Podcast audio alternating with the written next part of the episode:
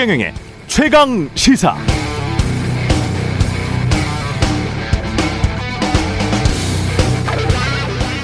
목포의 여관방 저녁이었습니다.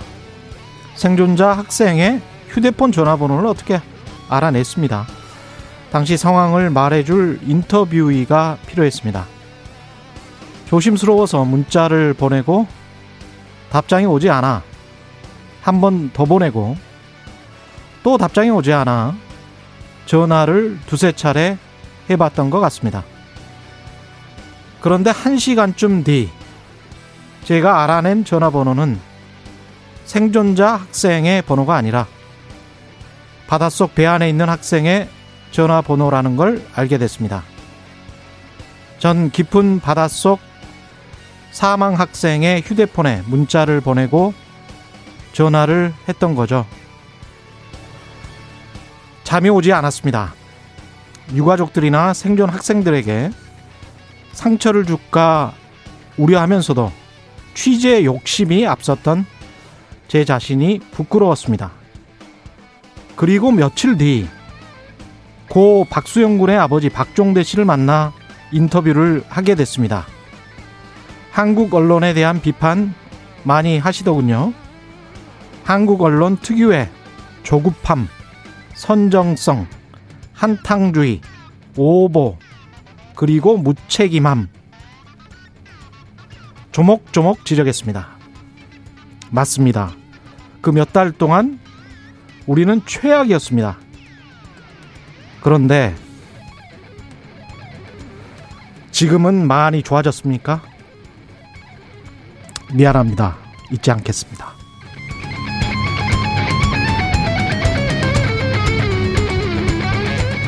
네, 2021년 4월 16일 최경련의 최강 시사 출발하겠습니다. 저는 KBS 최경련 기자고요. 최경련의 최강 시사 유튜브에 검색하시면 실시간 방송 보실 수 있습니다. 문자 참여는 짧은 문자 50원, 긴 문자 100원이 드는 샵 9730, 무료인 콩 어플에도 의견 보내주시기 바랍니다. 문자 참여하신 분들 추첨해서 시원한 커피 쿠폰 보내드립니다. 많은 참여 부탁드리고요. 오늘 1부에서는 더불어민주당 당권 주자 릴레이 인터뷰 어, 송영길 의원 오늘은 만나보고요. 2부에서는 코로나19 확산세 속에 우리 경제 상황, 올해 우리 경제 얼마나 성장할지 2억 원 어, 기획재정부 제1차관과 이야기 나눠봅니다.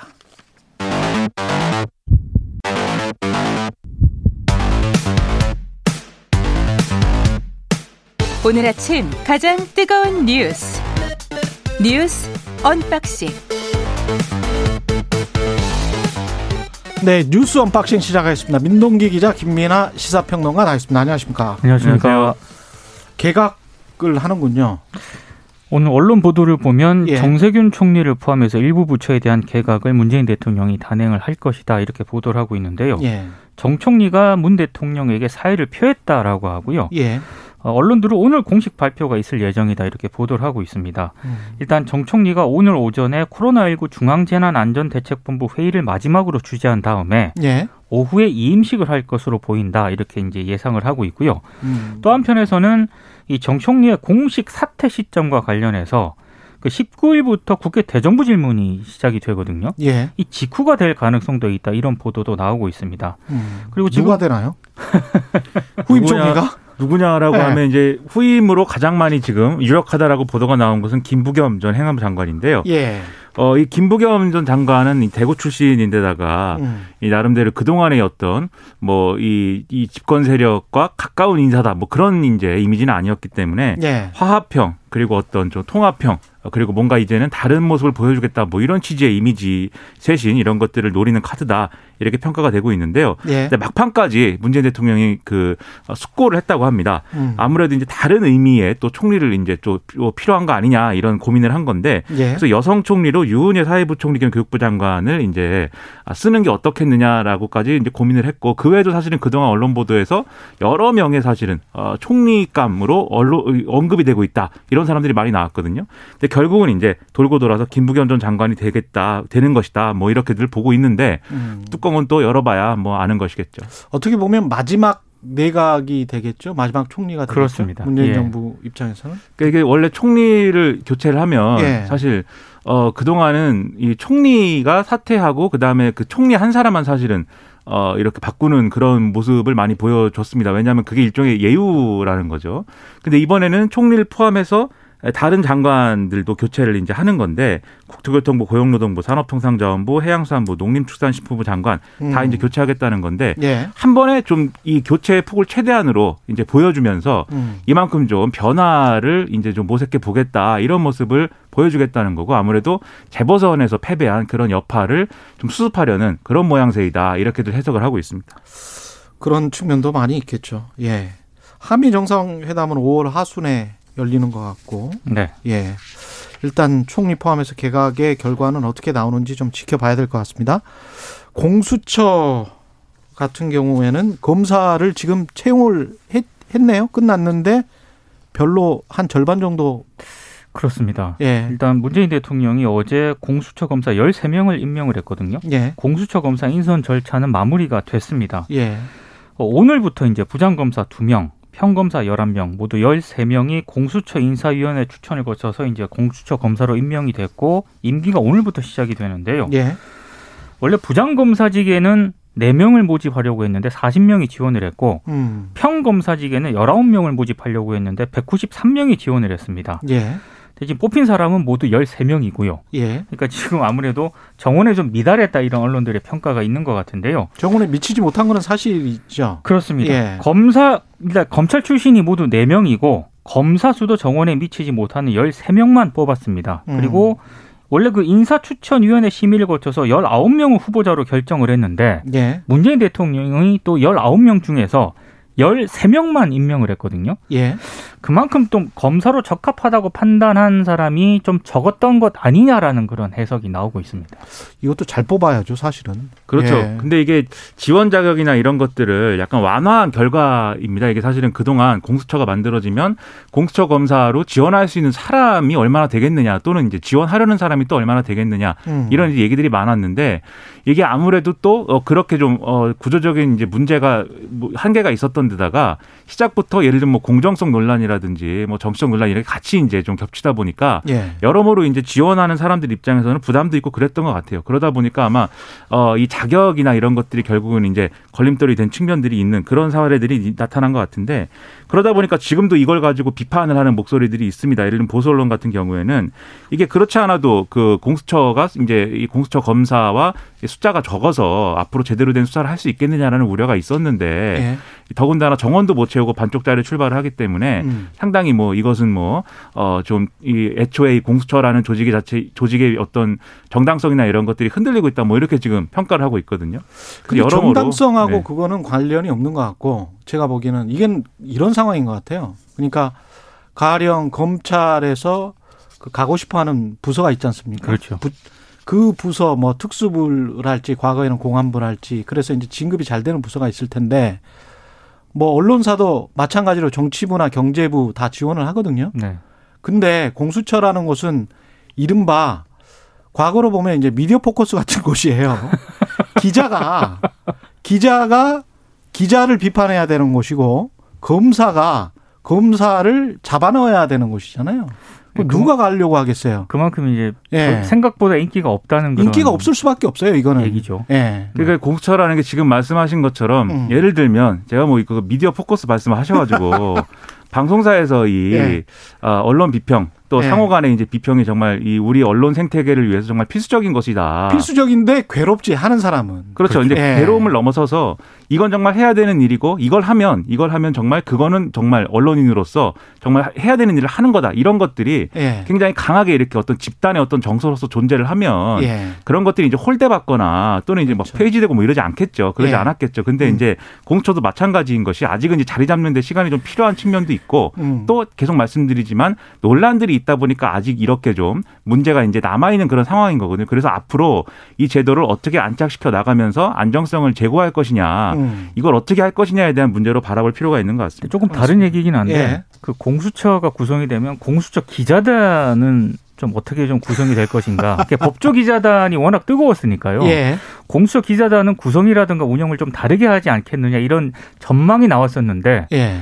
아, 그냥 제2의 법조 기자단이 되는 것 같습니다. 아 그래요? 크게 뭐 달라지는 건 없습니다. 이, 이 기자단 문제도 나중에 한번 이야기를 해야 될 것 같은데 네. 한국 같은 지금 사실은 일제 시대에 거쳐 가지고 그 유산 그대로 받은 거잖아요. 우리가 이 출입처 시스템이라는 게 그리고 이제 서양에서 하는 브리핑 시스템이라는 거는 지금 우리나라 하는 거하고 전혀 다릅니다. 그렇죠. 예. 장소하고 자리를 제공하지는 않습니다. 그러니까 예. 검찰도 그렇고 예. 언론 그 말씀하신 기자단도 그렇고 예. 상당 부분 일본하고 제도가 상당히 유사하고 똑같은데. 예. 이런 것들도 뭐 역사적 맥락이 있으니까 이걸 음. 어떻게 개혁할 것이냐 역시 이제 세상에 얘기되는 지난, 방송. 지난한 네. 문제입니다. 사실은 그렇습니다. 너무 오랫동안 있어 왔기 때문에 검찰 개혁 문제도 굉장히 오래 문제고 제가 옛날에도 말씀드렸지만 정관예우 같은 경우 공수처가 지금 존재해서 네.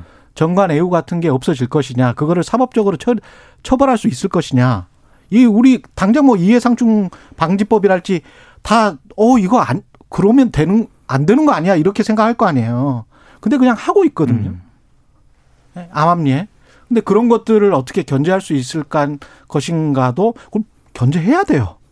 여기서 막 비판을 하겠죠 네. 이제. 네. 견제를 해야 돼요. 네. 견제를 안 하면 그게 됩니까? 그게 법이 평등해집니까? 돈 많은 사람들만 그렇게 아주 쉽게 나가 빠져나가면 음. 예, 그게 되겠습니까? 그 얀센 부작용 이야기도 해야 될 것 같고 불가 얀센 부작용 이야기 하기 전에 백신 이야기 하기 전에 불가리스 효과는 이게 이게 완전히 뻥이었습니까? 그러니까 이게요. 예. 그 난양 유업이 지난 13일에 심포지엄을 열었거든요. 예. 불가리스 코로나19 바이러스 억제 연구에서 77.8%의 저감 효과를 봤다. 음. 그래서 발효 완제품이 코로나19 바이러스에 효과가 있다는 게 국내 최초로 규명이 된 것이다. 예. 이런 내용을 발표를 했습니다. 근데 이제 식약처라든가 질병관리청이 이거는 문제가 있다. 이게 전혀 사실과는 거리가 있다라고 이제 가능성을 부인을 했고요. 식약처가 어제 긴급 현장 조사를 했거든요. 여기서 좀 문제가 있다라고 판단을 내려서 예. 지금 식약처는 어, 해당 제품을 생산하는 남양유업 세종 공장에 대해서는 영업 정지 2개월 행정 처분을 이 공장이 있는 세종 지방자치단체에 일단 의뢰를 한 그런 상황입니다. 예. 그러니까 결국은 이게 광고를 하기 위해서 이런 어떤 과학적인 것들을 빌어서 이제 예. 좀 있지도 않은 것을 근거를 근거가 상당히 부족한 내용을 가지고 지금 홍보를 했다 이렇게 볼 수 있는 건데 예. 사실 이 발효 음식을 먹고 코로나19 바이러스를 약화시키거나 예. 그걸 치료할 수 있으면은 왜 우리가 이러고 살고 있겠습니까 지금 이게 뭐 백신이 나오 백신 얘기가 나올 때마다 여러모로 김치만 많이 먹으면 되는 거죠. 그러니까요 여러모로 굳이 뭐 마음 불가리스 안 먹고. 마음이 힘들고 치료제는 만드는 네. 건지 안 만드는 건지 막 이렇게 의문이고 이렇게 마음이 힘든데 네. 국민들이 이런 뉴스를 보고 어떤 마음이 들겠습니까? 이 연구에 남양유업이 연구비를 댔으면 그런 부분에 대해서 명확하게 밝히고요. 아니 기사에는 나왔어요. 네네. 예, 기사에는 남양 남양유업이 주관했다. 그런데 저는 전문가들도 참 문제라고 보는 그렇죠. 게 예. 나와서 이런 효과가 있다라는 거를 그 효과라는 것도 이제 나중에 식약처에서 저, 정밀하게 밝히겠습니다만 어떤 전제 조건이 있, 있는 것일 거거든요. 그렇습니다. 질병관리청이 이건 사람 대상 연구가 아니다라고 바로 예. 반박을 했거든요. 그냥 한계가 분명히 있는 걸 텐데 그거를 또 무리하게 발표하고 그게 언론에 보도가 되고 그 전문가들이 이름이 다 나왔더라고요. 네. 그 해당 기사에는. 네. 그분들은 안 부끄러운지 모르겠어요. 부끄러워해야 할 거라고 생각합니다. 예. 제가 부끄럽네요. 사실은 그분들이 더 큰 문제인 것 같습니다. 그렇습니다. 예. 네. 그런 식으로 제약회사랄지 이런 식품회사에 돈을 받고 용역을 받고 그냥 해준 거 아니에요. 그렇죠. 좋은 말. 네. 예. 그러면서 주가까지 올라와서 지금 뭐 한국 거래소가 조사를 하는 그런 상황까지 갔는데 그러네요. 참 못됐습니다. 예. 백신은 어떻게 해야 될까요? 얀센의 코로나19 백신 사용 여부에 대해서요. 예. 그 CDC 미국 질병통제예방센터가 판단을 좀 보류했습니다. 음. 결정을 연기를 했는데요. 일주일에서 열흘 이내에 다시 회의를 소집해서 논의를 하겠다라고 밝혔는데 이게 미국 같은 경우에는 솔직히 얀센이 뭐 없어도요. 예. 화이자 모더나 백신을 충분히 확보를 하지 않았습니까? 예. 그래서 크게 영향을 받지는 않는데 문제는 우리나라를 비롯한 다른 나라들입니다. 그렇죠. 백신이 지금 부족한 그런 상황이기 때문에 그래서 아마 CDC 쪽에서도 굉장히 깊은 고민을 좀 하는 것 같아요. 그러니까 이 혈전이 발생하는 이유에 대해서 이 메커니즘이 정확하게 이제 밝혀져야 이제 상당히 좀 안심을 할 수가 있을 텐데 그 쉽지 않고 여러 가지 추정이 나오는 것은 어쨌든 얀센하고 아스트라제네카에서 문제가 생겼기 그렇죠. 때문에 이게 아데노바이러스 벡터를 활용한 그 플랫폼에서 이, 이 근본적인 한계가 발생한 거 아니냐 예. 이런 진단들이 있거든요. 아데노바이러스 침팬지 거를 썼는데 그것에 대한 항체가 같이 형성되면서 이제 혈전이 형성되는 과정으로 간 거 아니냐 이렇게들 보는 시각도 있는데 뭐 이게 증명된 건 아닙니다. 예. 만약에 근데 그렇다고 하면 이게 얀센만의 문제가 아니고 아스트 라제네카의 문제이기도 한 것이기 때문에 그럼 우리 입장에서는 상당히 이제 곤란해지는 것인데 문제가 되는 게 얀센하고 지금 아스트라제네카죠. 그렇습니다. 예. 예. 그러니까 그럴 경우에 우리는 다른 방식의 이제 백신들이 많이 확보가 돼 있어야 되는 그런 상황인데 그렇지 음. 않고 심지어 덴마크 이런 데는 지금 아스트라제네카 전면 뭐 이 접종 중단하고 뭐 이런 상황들이 이어지고 있어서 예. 백신과 관련돼서는 음. 이게 모- 이 방역 당국이 모든 정보를 이제 투명하게 공개하는 게 이제 중요한 것 같고요. 예. 그걸 통해서 국민들을 안심시키려고 이제 하는 그런 시도가 필요한데 음. 지금 사실 좀 어, 여러모로 이제 좀 미심쩍은 이런 상황들이 또 이어질 수도 있거든요. 예를 들면 이제 아, 정확하게 이제 어떤 내용인지 정확하게 알지 못한 상태에서 국내에서 이제 좀 생산 기반을 이 백신 이 외국 제약의 이제 백신의 생산을 늘리기로 했는데 그 구체적인 게 뭔지 이제 밝히지 않는다든지 이렇게 좀 불투명한 내용들도 지금 나오고 있고 해서 그런 것들은 투명한 정보 공개를 통해서 이제 불시, 이 불안을 부식시킨다는 방향을 정확히 잡고 갔으면 좋겠습니다. 밝히지 않는 건지 알 수 없는 건지는 잘 모르겠고 음. 노바백스, 얀센, 아스트라제네카, 모더나, 화이자 이 한 다섯 개를 우리가 수입하기로 했는데 얀센하고 아스트라제네카 문제가 되고 모, 모더나, 화이자는 지금 수급에 굉장히 문제가 있는 것 그렇습니다. 같고 예. 노바백스는 약간 좀 숨통이 트인 것 같고 좀 정리를 해드리면 근데 오늘 보니까요 화이자 회장이 세 번째 백신 그냥 두 방 맞는 거잖아요. 네. 두번 맞는 건데 세 번째 백신을 12개월 이내, 1년 이내 맞아야 될지도 모르겠다는 뉘앙스를 또 말을 했습니다. 음. 그러면서 1년 매년 맞아야 되는 백신일지도 모르겠다. 독감처럼. 예, 코로나 백신. 음. 그 이야기를 했어요. 그래서 이게 지금 WHO도 그렇고 다른 나라들도 그래 그렇고 이게 다 모더나 화이자가 미국 제약 회사들인데 지적 재산권을 잠시 유예해서라도 전 세계적인으로 공장에서 다 그냥 생산을 하도록 하자라는 음. 그 요구를 뭐 거의 뭐 1년 가까이 지금 계속 하고 있거든요. 음. 몇 개월째 하고 있는데 이 화이자 회장의 이야기를 들어보면 CEO의 이야기를 들어보면 1년에 한 방 한 번씩 맞춰야 되는 백신으로 지금 전환이 되기 때문에 전환이 될 것 같기 때문에 본인들은 장사를 계속 해야 되겠다는 이야기인 것 같아요. 그리고 이게 예. 모더나 화이자는 신기술이지 않습니까? 예. mRNA 백신이기 때문에 예. 더더욱이 기술과 관련돼서는 음. 그렇게 열어주지 않을 음. 것이다 예. 이렇게들 이제 많이 보고 있죠. 그래서 사실 아스트라제네카에 희망을 많이 걸었던 건데 이게 이렇게 된 상황에서 여러모로 곤혹스럽습니다. 예. 뉴스 unboxing 민동기 기자 김민아 시사평론가였습니다. 고맙습니다. 고맙습니다. 고맙습니다. KBS 1라디오 최경영의 최강 시사 듣고 계신 지금 시각 7시 38분입니다.